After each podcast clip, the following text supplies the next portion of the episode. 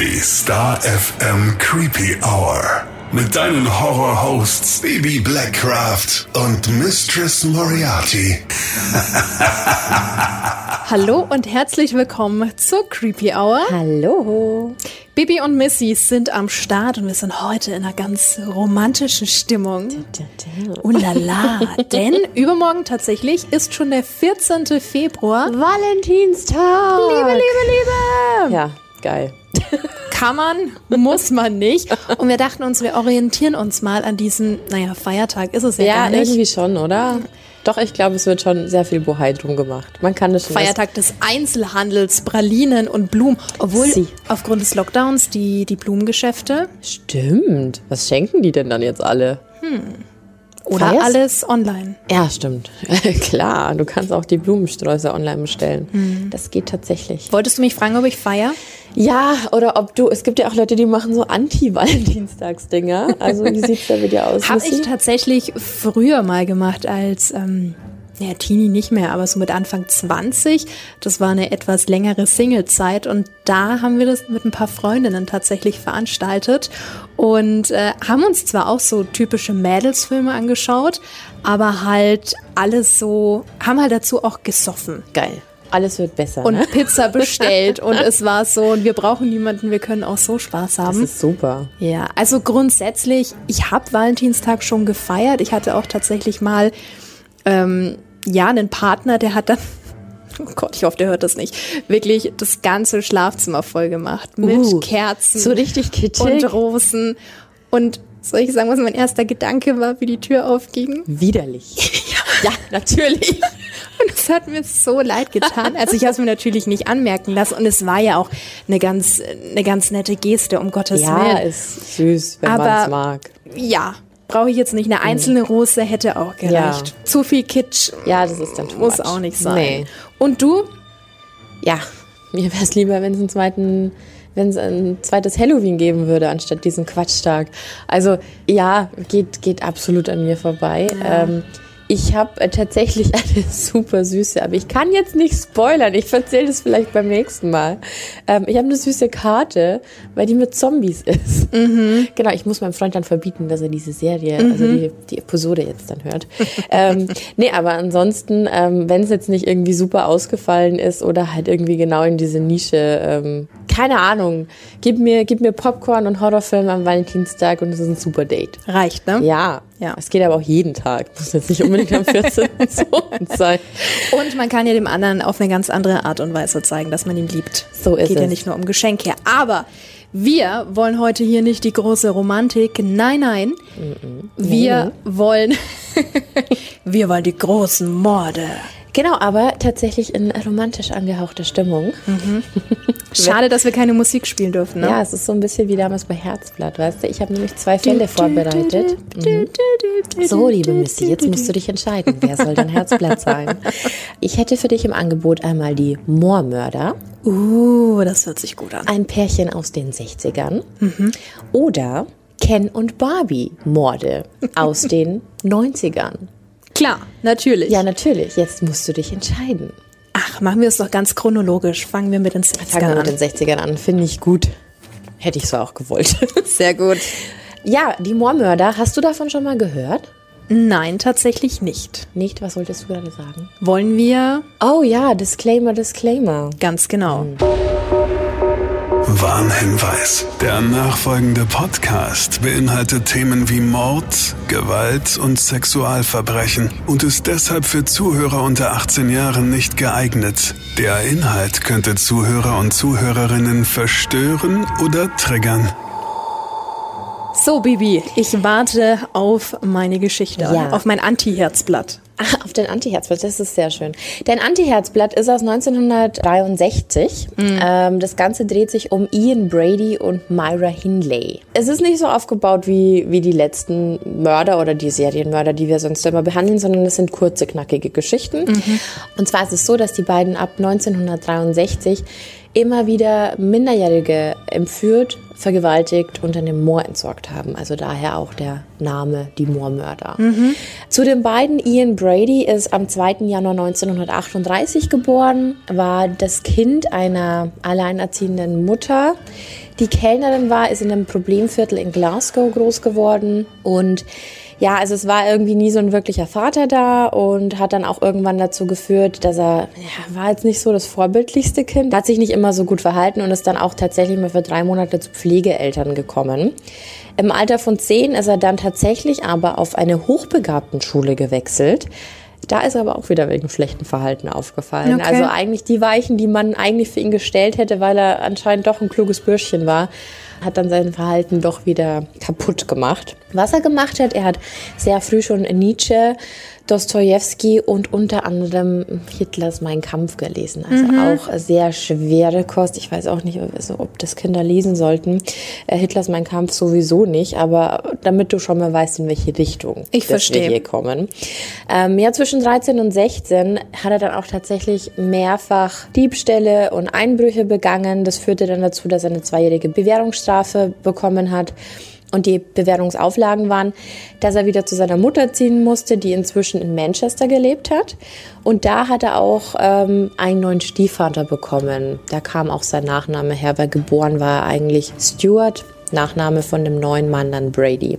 Deswegen sprechen wir heute über Ian Brady. Ja, das Glück hat aber nicht lange gewährt, also auch diese Auflage und dass er vielleicht mal ganz knapp dem Knast entkommen ist, hat wirklich nicht lange gedauert. 1955 hat er wieder geklaut und ist dann tatsächlich 2 Jahre ins Kittchen gegangen. Also man sieht schon eine nicht so glorreiche Jugend und Kindheit. Nach der Entlassung hat er dann aber in einer Brauerei gearbeitet und als Buchhalter in einer kleinen Chemiefabrik. Und in dieser Chemiefabrik hat er 1962 eine Liebelei angefangen und zwar mit Myra Hindley. Myra Hindley ist eben Ian Bradys Gegenstück.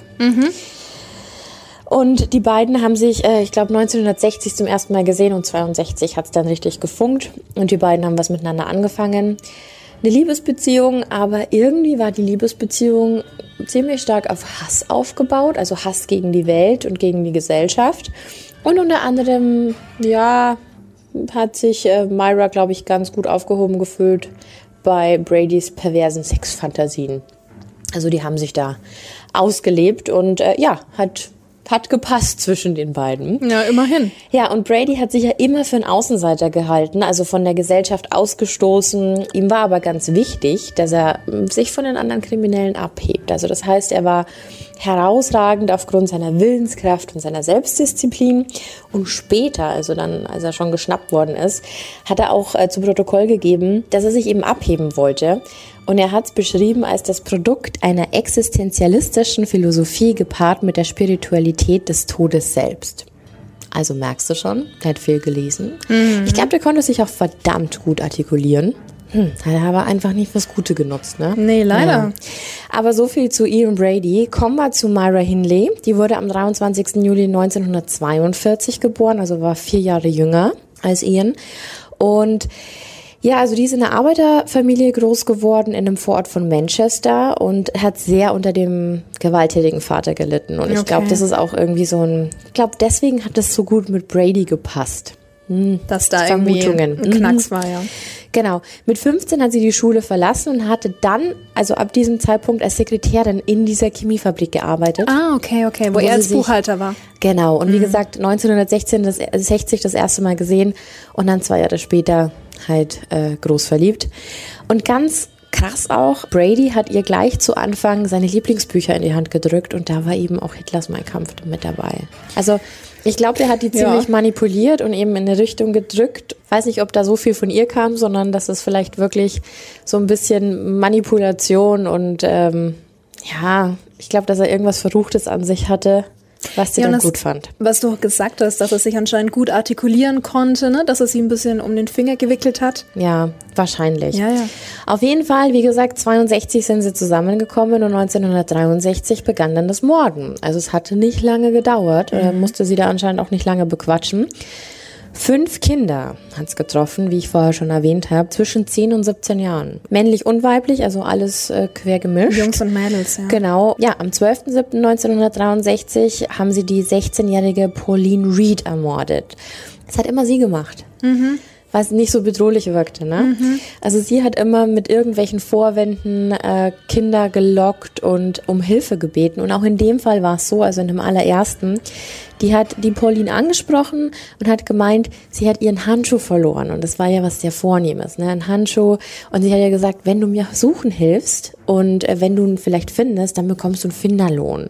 Und damals war das halt einfach noch ein Anreiz, ne? Da war, also ich will auch gar nicht wissen, wie viele Kinder jetzt noch irgendwie in fremde Autos steigen würden, ja, wenn du mit irgendwas lockst. Das hat auf jeden Fall funktioniert.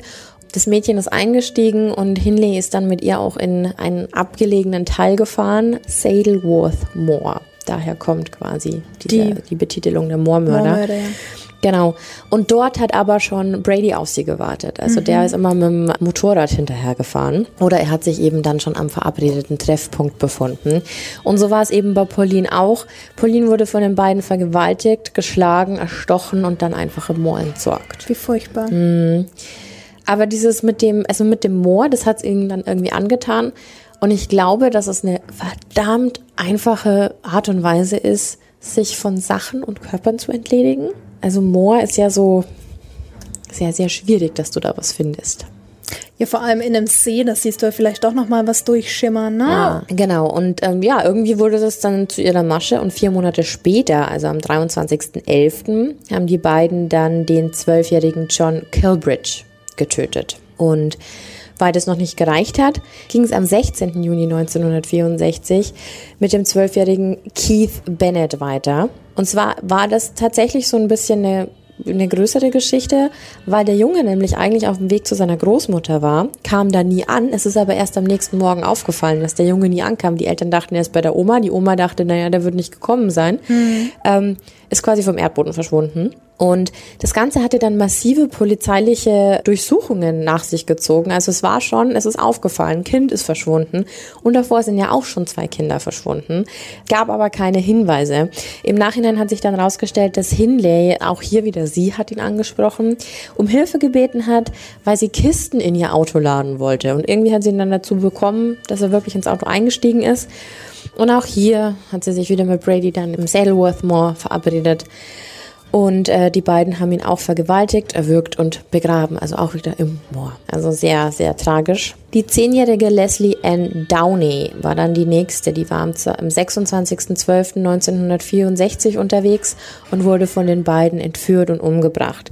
Und das Schlimme an der Downey-Geschichte ist einfach, dass das Paar die Kleine, also die 10-jährige, in pornografischen Posen fotografiert haben und die haben die aufgenommen, also die haben die Schreie von der Kleinen aufgenommen und die haben dann später immer wieder, wenn sie Sex hatten, sich dieses Tonband angehört. Och, nee. Mhm. Kommen wir später noch zu, also es gab ja dann auch ein Gerichtsverfahren und das finde ich richtig, richtig schlimm. Die Mutter von Leslie Ann Downey musste anhand dieser Tonbandaufnahmen ihre Tochter identifizieren, um den Beweis zu erbringen, okay, es war meine Tochter. Worst Case, oder? Ja, und die musste sich dann diese komplette Tonbandaufnahme von der Folterung ihrer eigenen Tochter anhören und musste das dann bestätigen, dass es eindeutig halt ihr Kind ist. Kannst du theoretisch gleich die Kugel geben, richtig, ne? Schlimm, richtig schlimm. Und auch noch ganz makaber, an ganz vielen Stellen in Moor oder allgemein in dieser Umgebung, wo sie die Leichen entsorgt haben, haben die ganz oft Fotos gemacht. Und es gibt eben unter anderem ein Foto, wo Hindley mit ihrem Hund, also du kannst es auch im Internet nachgucken, posiert und es war genau der Ort, wo eine Leiche quasi abgelegt worden ist. Sehr makaber, finde ich. Total. Und es gab dann auch mal Spekulationen, weil es wurden dann später auch Leichen nicht gefunden, ob diese kompletten Bilder aus dieser Gegend quasi wie eine Landkarte zu den Fundorten sind. Mhm. Aber da Moor sich ja auch immer wieder bewegt und das sich ja alles verschiebt, ist es quasi fast unmöglich gewesen, da wirklich noch Anhaltspunkte zu finden.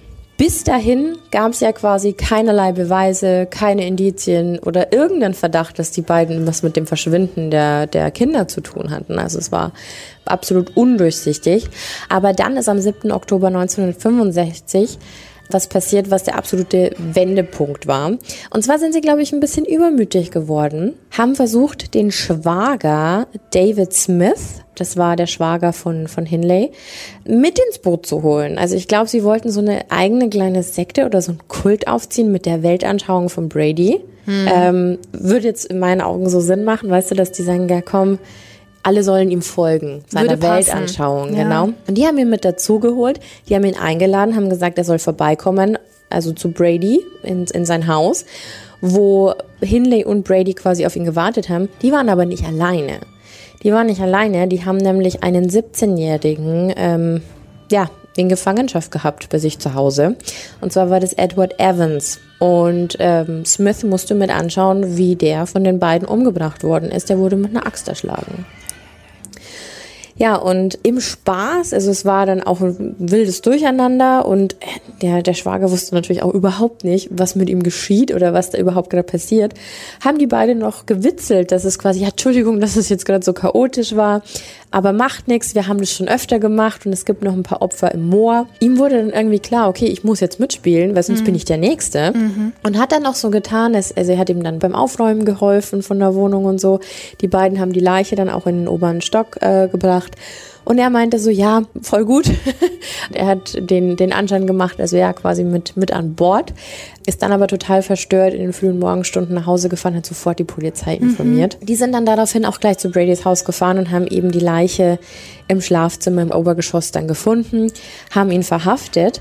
Und das Schlimme ist, dass Brady dann behauptet hat, dass der Schwager ihn umgebracht hätte. Dass die sich gestritten haben und dass es dann quasi aus dem Effekt passiert ist. Und also ganz, ganz wirr.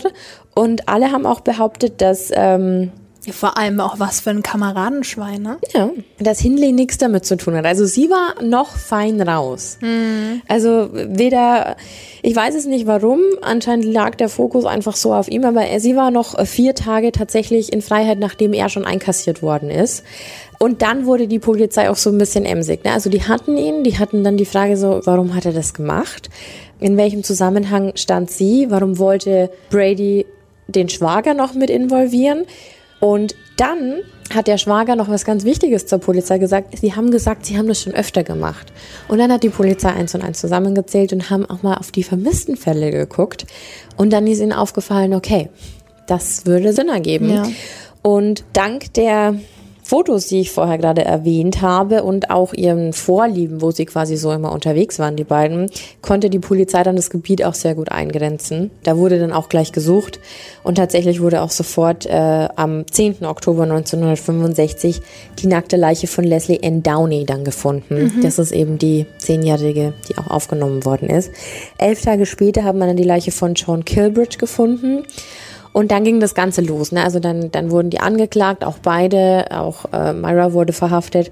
Und trotz, dass man die Leichen gefunden hat, waren die Indizien so wenig. Also natürlich war der eine Junge in einem Haus, der war bestätigt quasi. Also da gab's ja keinen Ausweg mehr. Ja. Aber für die anderen, da waren so wenig Indizien, dass die Polizei gar nicht wusste, können wir die jetzt dafür anzeigen oder nicht, fand ich sehr spannend. Also, dass da so wenig gab. Also gingen Durchsuchungen los. Die haben das komplette Haus auf den Kopf gestellt.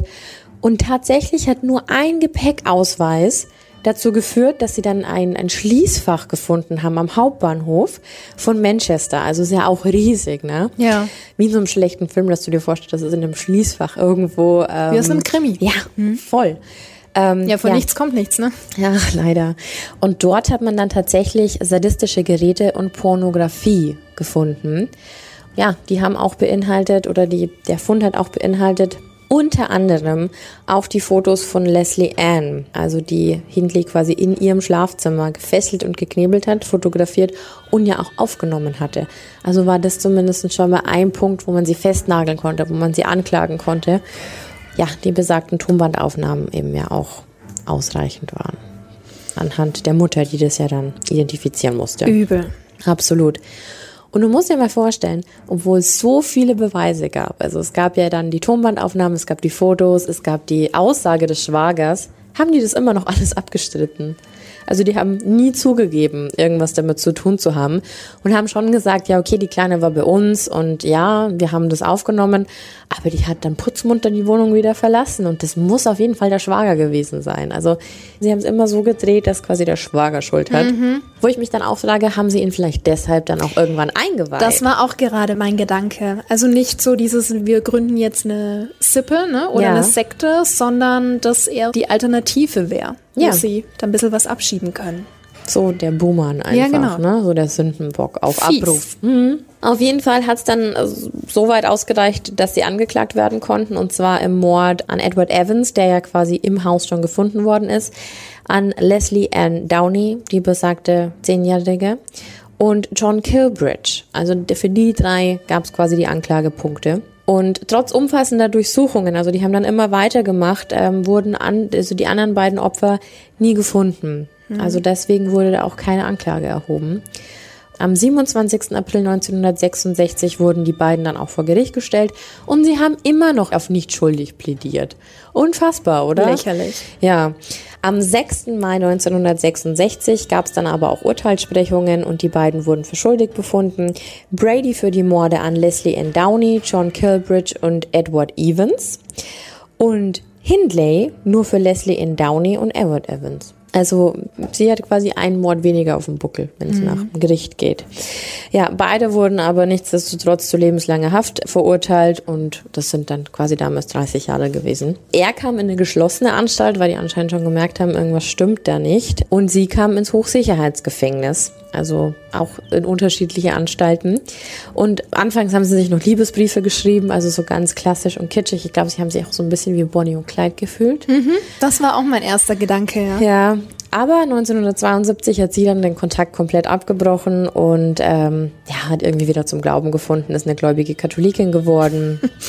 Schwer vorstellbar, ne? Mhm. Und hat dann tatsächlich auch im Gefängnis ein Humanismusstudium abgeschlossen. Krass, oder? Was toll. Ja, auf jeden Fall, die Leiche von Keith Bennett wurde trotz eben der Suche, es war einer von den beiden, ja nie gefunden. Und bis zum Tod von Brady ist nichts passiert. Also das heißt, da waren Eltern, da war Familie, die ja alle wollten. Also jeder, glaube ich, will, wenn sein Kind vermisst wird, so einen Abschluss. Weißt du, lebt's noch? Ist es noch irgendwo oder natürlich. Ist es tot? Genau, und Brady hat dann aber noch mitgeteilt, dass er seinem Anwalt einen Brief gegeben hat. Wenn er mal tot ist, soll darin stehen, wo sich die Leiche befindet, also an welchem Ort. Auch sehr fies, oder? Also, dass du solche Hoffnungen hochhältst. Die Existenz dieses Briefes ist aber nie bestätigt worden. Also, es war irgendwie so ein Mythos. Also der Anwalt hat behauptet, er hat auch nie einen bekommen. Und egal, was quasi dann nach dem Tod von Brady passiert ist, es hat nicht dazu geführt, dass irgendwas noch aufgeklärt werden konnte.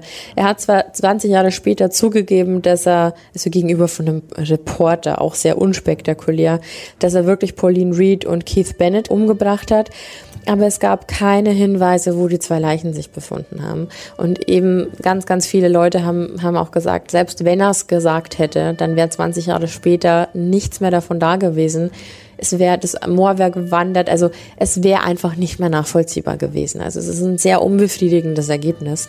Der wurde dann später auch noch in die Psychiatrie eingewiesen und als unzurechnungsfähig eingestuft. Aber er musste ja trotzdem seine komplette Strafe noch in der Vollzugsanstalt quasi absetzen, genau. Und am 15. Mai 2017 ist er dann tatsächlich gestorben. Also es ist noch gar nicht so lange her. Ja. Und vor 4 Jahren ging das auch noch durch die Medien, weil eben alle gehofft haben, wenn er jetzt tot ist, kommen dann noch Briefe, wird dann jetzt endlich geklärt, wo die Leichen liegen. Aber es gab einfach nichts mehr. So, und das ist wirklich sehr, sehr unbefriedigend. Aber noch dazu kam, er wollte nämlich eigentlich über diesem Moor verstreut werden. Das wurde ihm natürlich verweigert. Oh. Ja. Und ging dann tatsächlich so weit, und es ist ja 2017, also es ist ja nicht so lange her, ging das Gericht oder die das halt entscheiden mussten, tatsächlich so weit, dass die Leiche am 25. Oktober dann eingeäschert worden ist, um 21 Uhr abends. Dann wurde die in einer selbst abbaubaren Urne zur Seebestattung gebracht, also ganz anonym. Mhm. Und am 26. Oktober um 2.30 Uhr nachts einfach ins Meer gekippt, durfte keine Musik gespielt werden und kein Blumenschmuck durfte angebracht werden. Also der war total geächtet bis in den Tod und es war absolut untersagt von allen Stellen, dass der irgendwie eine schöne Beerdigung bekommt. Interessant. Fand ich auch noch einen krassen Sidefact, ja. Also das war unser erstes Mörderpärchen. Ist was bekannt, ob sie noch lebt? Nee, sie ist am 15. November 2002 schon verstorben. Ah, okay, deutlich früher. Genau, also es gab ganz, ganz viele Leute, die den Fall nochmal aufrollen wollten und eben ja unbedingt wissen wollten, wo sich die Leichen befanden. Und da war es auch so traurig, weil man wahrscheinlich aus ihr noch mehr rausbekommen hätte als aus ihm. Ja. So, die hätte wahrscheinlich noch mehr helfen können. War dann letztendlich also doch nicht die große Liebe. Nein. Nein, wenn du es auf das unterbrechen willst, nein, ich denke nicht. Und sehr toxisch. Super toxisch. Aber schrecklich, was sie da gemacht haben. Ja. Ganz, ganz schrecklich. Ja, fand ich auch. Aber es ist irgendwie mit diesen Mörder-Couples, also ich habe ja noch eins, es dreht sich immer irgendwie um Kinder. Mhm. Das ist auch sehr verstörend. Und die armen Familien dazu natürlich. Ne? Ich glaub auch eben, dass es super scheiße ist einfach, wenn dir sowas passiert und dann hast du nicht mal dieses Abschließende, dass du sagst, du kannst zu einem Grab gehen, dass du weißt, was mit deinem Kind passiert ja. ist und nicht, dass da jemand dann wegstirbt, der dein Kind umgebracht hat und du mit nichts zurückgelassen wirst. Ja. So, also das ist einfach, dass du nichts in der Hand hast. Ganz schlimm. Du liest und hörst das ja auch ganz oft, dass Familien, dass die Eltern teilweise über Jahrzehnte lang das Kinderzimmer so lassen ja. oder das Jugendzimmer, wie es war. Ja, also so viel zu den Moormördern. Und weil das ja noch nicht gruselig und ekelhaft genug war, würde ich tatsächlich sagen, wir fahren mit deinem Herzblatt Nummer 2 fort. Barbie und Ken. Ja, aber es ist wirklich, also du findest es Ken und Barbie-Mörder aus Kanada. Und ich finde das... Meine erste Assoziation war, dass das so Umoperierte sind. Kennst du die? Die Menschen, die sich so zu Tode gebotoxte. Und dann letztendlich ausschauen wie Aliens, aber das wird es wahrscheinlich nicht sein. Nein, da muss ich dich leider enttäuschen. Aber Schade. Es gibt mit Sicherheit irgendwo einen True Crime Case, wo das der Fall ist. Ich Wäre aber mal eine andere Story. Ich werde mich mal in die Recherche machen. Okay, was ist passiert in den 90ern? Ja, also total verrückt. Ich kann das immer noch nicht ganz glauben. Ich habe hier im Zuge der Recherche für Valentinstag und ich wollte nur mal ganz kurz anmerken, dass ich wirklich dachte, ich finde zu Valentinstag und Mord super viel. Statistiken und sowas? No. Gar nichts, ne? Nein! Schade. Ich dachte wirklich so, da gibt's das größte Massaker war, glaube ich, mit Al Capone. Mhm. Aber das ist schon so lang. Und ich habe wirklich mit irgendwie ganz krassen Sachen gerechnet. Aber also ich bin ja froh, dass es so ist. Ja, aber, natürlich. Aber vielleicht so Beziehungsmorde ja. oder ja. Wurde auch schon gerügt von jemandem, als ich mal nachgefragt habe, ob es dazu Statistiken gibt, dass es nicht so einfach ist. Ich glaube das nicht. Ich glaube, dass das alles sehr wohl dokumentiert ist. Man muss sagen, gerügt von einer Person aus dem Bereich. Ja. Ja. Also von daher. Na gut, ja, wir sind da halt ganz naiv an die Sache rangegangen und dachte, du gibst halt in irgendein Computerprogramm 14. Februar ein und dann spuckt's hier alles aus, aber das war es anscheinend nicht. Nein. Also deswegen Ken und Barbie. Das Ganze heißt so, weil dieses Pärchen, über das wir gleich sprechen werden, sehr gut aussah. Sie okay. so ein blondes Vorzeigemädchen in den 90ern. Hm. Er auch blonde Haare, groß und also... Die haben schon was hergemacht optisch. Mhm. Glaube ich, in den 90ern war das schon so ein Vorzeigepärchen. Okay. Wie gesagt, 1990 war der Zeitraum, wo das alles passiert ist. Und zwar handelt die ganze Geschichte von Carla. Carla ist nämlich der wirkliche Name von unserer Barbie hier. Mhm. Die hat nämlich mit 17 Jahren Paul Bernardo kennengelernt, also Paul. Und Paul war 6 Jahre älter. Und ja, Carla war eigentlich auch... Die war so schüchtern, die war 17, die war süß, die war die Tochter von polnischen Eltern, die eben gerade frisch nach Kanada gekommen sind. Und als sie Paul gesehen hat, war sie hin und weg. Auch der Altersunterschied hat nicht viel gemacht. Viel schlimmer finde ich allerdings, dass er ihr gleich zu Anfang gesagt hat, dass er ein gesuchter Sexverbrecher ist und dass er rund um ihren Wohnort quasi ständig junge Frauen vergewaltigt. Nicht dein Ernst. Das aber in Ordnung. Ja. Nein. Hat sie so wenig abgeschreckt, dass sie ihn sofort geheiratet hat. Was? Ja. Und also ich habe auch so Hochzeitsaufnahmen gesehen. Es war alles so, wie man sich das vorstellt. Die hatte so ein richtig pompöses Kleid und so eine richtig große Feier. Und die haben sich ständig gefilmt und hatten dann lauter VHS-Kassetten und so von sich. Also so richtige Home-Tapes hatten die. Also es ist ja schon total creepy, dass sie mit 17 heiratet. Naja, ja. Aber also da hat sie ihn kennengelernt. Ja, aber gut. Sie hat relativ zügig halt geheiratet. Aber wie heftig. Ja, finde ich auch. Und vor allem, wenn dir das dann gebeichtet wird. Okay. Okay, ja gut, erzähl weiter. Genau, aber irgendwann auf jeden Fall, die waren auch noch gar nicht lange verheiratet, hatte er schon ziemlich die Schnauze voll von ihr. Hm. Und deswegen hat sie ihm ein Weihnachtsgeschenk gemacht. Und das Weihnachtsgeschenk war, sie hat in der Tierarztklinik gearbeitet und hat da Beruhigungsmittel mitgenommen und hat ihrem Mann dann angeboten als Weihnachtsgeschenk, ich schenke dir die Jungfräulichkeit meiner jüngsten Schwester. Ja, genau so habe ich auch geguckt. Die beiden haben sie mit einem Getränk quasi in dem dieses Beruhigungsmittel war, ruhig gestellt. Das war übrigens Beruhigungsmittel für Pferde. Und es war überdosiert. Und ja, als die kleine Tammy, das war die kleinste oder die jüngste Schwester quasi von Carla, dann eingeschlafen ist, haben sie vergewaltigt, anal und vaginal. Und das Schlimme daran war, die hat noch die komplette Tortur auf Video aufgenommen. Ihre eigene Schwester.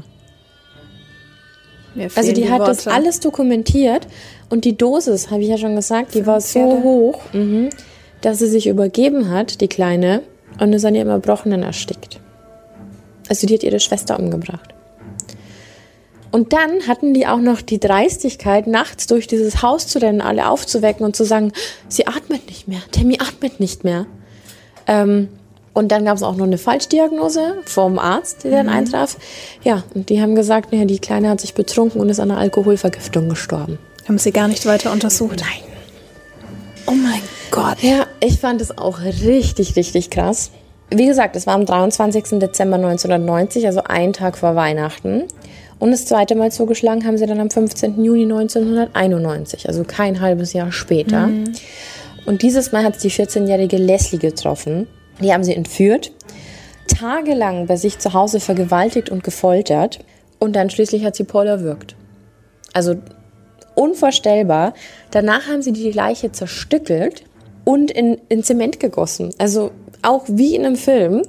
Und haben das Ganze dann im Lake Gibson entsorgt. Wahnsinn, oder? Ja. Ja, also heftig. Es ging immer weiter und anscheinend war das irgendwie voll der Kick, dass man das auch alles filmen musste. Ein Jahr später, dann am 16. April 1992, haben sie die 15-jährige Christine French entführt. Auch wieder mehrere Tage vergewaltigt, gefoltert, auch wieder vom Paul erwürgt. Und den Leichnam haben sie dann einfach an den Straßengraben nackt liegen lassen. Wurde dann auch erst 2 Wochen später entdeckt. Alle 3 Mordfälle auf Videotape aufgenommen. Also alleine aus, wenn ich jetzt ein Verbrecher wäre, wäre mir das doch viel zu riskant, oder? Dass ich das alles auf Video aufnehme und mich quasi somit ja absolut ausliefert. Aber sie fanden es so geil und haben die Vergewaltigungen, Folterungen alle aufgenommen. Ja, wahrscheinlich danach immer mal wieder genutzt. Mit Sicherheit. Ja. Gruselig. Und 1993, Überraschung, Überraschung, ist er gegenüber seiner Frau gewalttätig geworden. Das hätte ja wirklich niemand erwartet.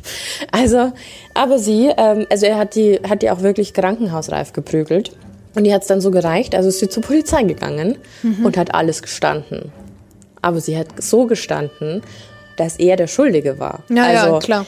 Logisch, ne? Und dann ist da ein Prozess vom Zaun gebrochen. Also sie war quasi in den Medien das Opfer. Sie war das Opfer. Sie hat es nur gemacht, weil sie so viel Angst hatte, dass sie sonst die Nächste ist. Was ja in erster Linie absolut authentisch klingt, ne? Also ist ja absolut nachvollziehbar. Auf jeden Fall hat sie es dann geschafft, dass er wirklich dann auch verhaftet worden ist. Die haben seine DNA genommen und die DNA dann auch auf den verschiedenen Leichen dann wiedergefunden. Das heißt, sie hatten einen handfesten Beweis plus die Aussage von Carla. Als er dann im Polizeigewahrsam war, hat er dann auch noch die Vergewaltigung von 14 weiteren jungen Frauen quasi gestanden. Die Polizei ging aber davon aus, dass er auch noch weit mehr ermordet hat, die nur nie gefunden worden sind und von der sie vielleicht auch nichts wusste, also Carla. Und weil Carla echt verdammt gute Anwälte hatte, hatten die einen Deal ausgehandelt, weil sie hat ja mitgeholfen. Also sie kam ja, sie hat ja mitgeholfen. Und am 15. Juli haben sie Carla zu 12 Jahren Haft verurteilt. Wow, 12 Jahre? Ja, blöd nur. Das Ding, der Vertrag war unterschrieben. Dann kamen die Videobänder zum Vorschein. Und die ganze Story hat sich geändert. Sie war nicht einfach nur unbeteiligt und der passive Part, sondern die hat da richtig Spaß dran gehabt und die hatte richtig Bock drauf. Also in den Videos hat man halt gesehen, dass sie voll willig und lustvoll mitgewirkt hat und dass es ihr halt richtig Spaß gemacht hat, diese Mädchen zu foltern. Und später kam auch noch raus, dass sie überhaupt auf die Idee kam, Sexsklavinnen zu entführen. Also es war alles ihre Idee. Aber der Vertrag war ja schon, also es war rechtskräftig. Du kannst nicht jemanden anklagen, für was er schon verurteilt worden ist. Ja. Das ist in Amerika so, ich weiß nicht, ob es in Deutschland so ist, aber in Amerika geht das nicht. Also das heißt, die wusste, sie muss 12 Jahre absitzen und gut ist, während er halt für ein ganzes Leben weggesperrt worden ist, was ja auch gut so ist. Auf jeden Fall kam die im Juli 2005 nach 12 Jahren raus. Im Gefängnis hat sie Psychologie studiert, hat Französisch gelernt. Ja, und mit 35 konnte sie doch nochmal ein komplett neues Leben anfangen. Hat dann 2007 auch noch einen Sohn bekommen, also mittlerweile hat sie, glaube ich, 3 Kinder und wohnt mit ihrem jetzigen Ehemann, also das hat sie tatsächlich auch geschafft, auf einer westindischen Insel. Und ja. Für da ein normales Leben. Ja, ja. Hat einfach unter anderem Namen. Niemand weiß, dass sie das ist. Und lässt sie es googeln. Krass, oder? Crazy. Und jetzt kommt's. Das ist was ich hier nicht aufgeschrieben habe. Aber habe ich dir schon mal von Don't Fuck With Cats erzählt? Don't Fuck With Cats? Ja. Nö. Don't Fuck With Cats ist eine Dokumentation auf Netflix. Da geht's darum, um Luca Magnotta. Und Luca Magnotta war so ein Wannabe-Model aus, ja, Kanada. Auf jeden Fall wurde der berühmt und berüchtigt und auch gesucht, weil der eine Katze umgebracht hat oder mehrere Katzenbabys. Und das Internet hat sich dann auf die Lauer gelegt.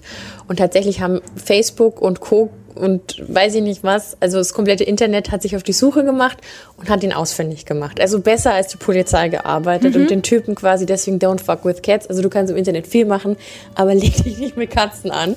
Und auf jeden Fall wurde in dieser, ich weiß nicht, 4 Teile hat die Dokumentation, dann nochmal erwähnt, dass er Barbie gedatet hat.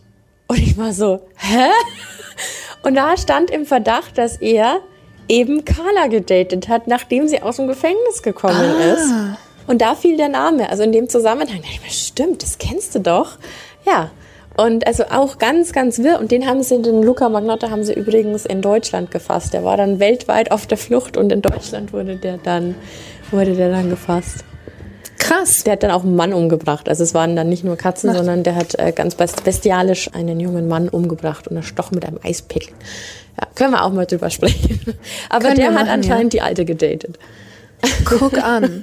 Ja, gleich und gleich gesellt sich gern. Ne? Ja gut, wenn es so ein attraktives Mausi war, dann... Ja, ich weiß es nicht. Aber da kann jemand noch so schön sein, wenn es zueinander Waffel hast. Bitte. Dann, da, guck mal, da ist ein Foto. Für damalige Verhältnisse so ein 1A 90s Girl. Aber sie hat schon so einen creepy Blick drauf, findest du? Das sagst du jetzt nur, weil du weißt, was sie getan hat. Sonst wäre dir das wahrscheinlich nicht aufgefallen. Heftig, ey. Drum, auch die attraktiven Menschen können böse sein. Gerade die attraktiven Menschen können böse sein. Ja, also das waren meine 2 Killer-Love-Couples. Schönen Valentinstag, bye. Fertig. Ja, crazy. Ja, voll. Also ich glaube ja, das ist ganz oft, also wenn ein Part schon so spinnt und dann noch jemand dazukommt, der sich da leicht manipulieren lässt, plus dann wahrscheinlich auch noch voll verliebt ist. Furchtbar, ganz gefährliche Kombi. Ja. Ganz super. Gefährliche Kombi. Super gefährlich. Ja, aber das waren 2 und es gab glaube ich so eine Top 10 sogar von so Killer-Couplen. Aber da ist ja dann auch immer, sind es Gangster-Couple, sind es Killer-Couple und so. Aber die 2 Geschichten fand ich schon extrem. Ja, die erste war schon heavy, aber die zweite, also die, was mich völlig fertig gemacht hat, war die Stelle mit der Schwester. Ja. Also. Ja, da musst du halt echt herzlos sein. Absolut. Und dass du dann einfach sagst, du opferst die Jungfräulichkeit deiner 14-jährigen Schwester an so einen Typen. Ja, hart. Übel. Aber 2 sehr spannende Geschichten. Vielen Dank. Sehr gerne. Ja, dann hoffe ich, dass alle anderen einen sehr entspannten Valentinstag haben und nichts dergleichen passiert. Und ja, dann würde ich sagen, beim nächsten Mal sprechen wir über was wir schon ganz lange sprechen wollten. Über Ängste. Ja. Da bin ich sehr gespannt. Ich habe auch schon ein bisschen Umfrage betrieben auf unseren Social-Media-Kanälen. Und da kam echt viel Feedback. Also von daher, es wird eine super spannende Folge. Also beim nächsten Mal wieder einschalten. Schönes Wochenende. Trotz allem dir einen schönen Valentinstag. Ganz egal, ob du vergeben bist oder Single. Und dann hören wir uns nächste Woche Freitag. Danke fürs Zuhören. Bye, bye. Ciao.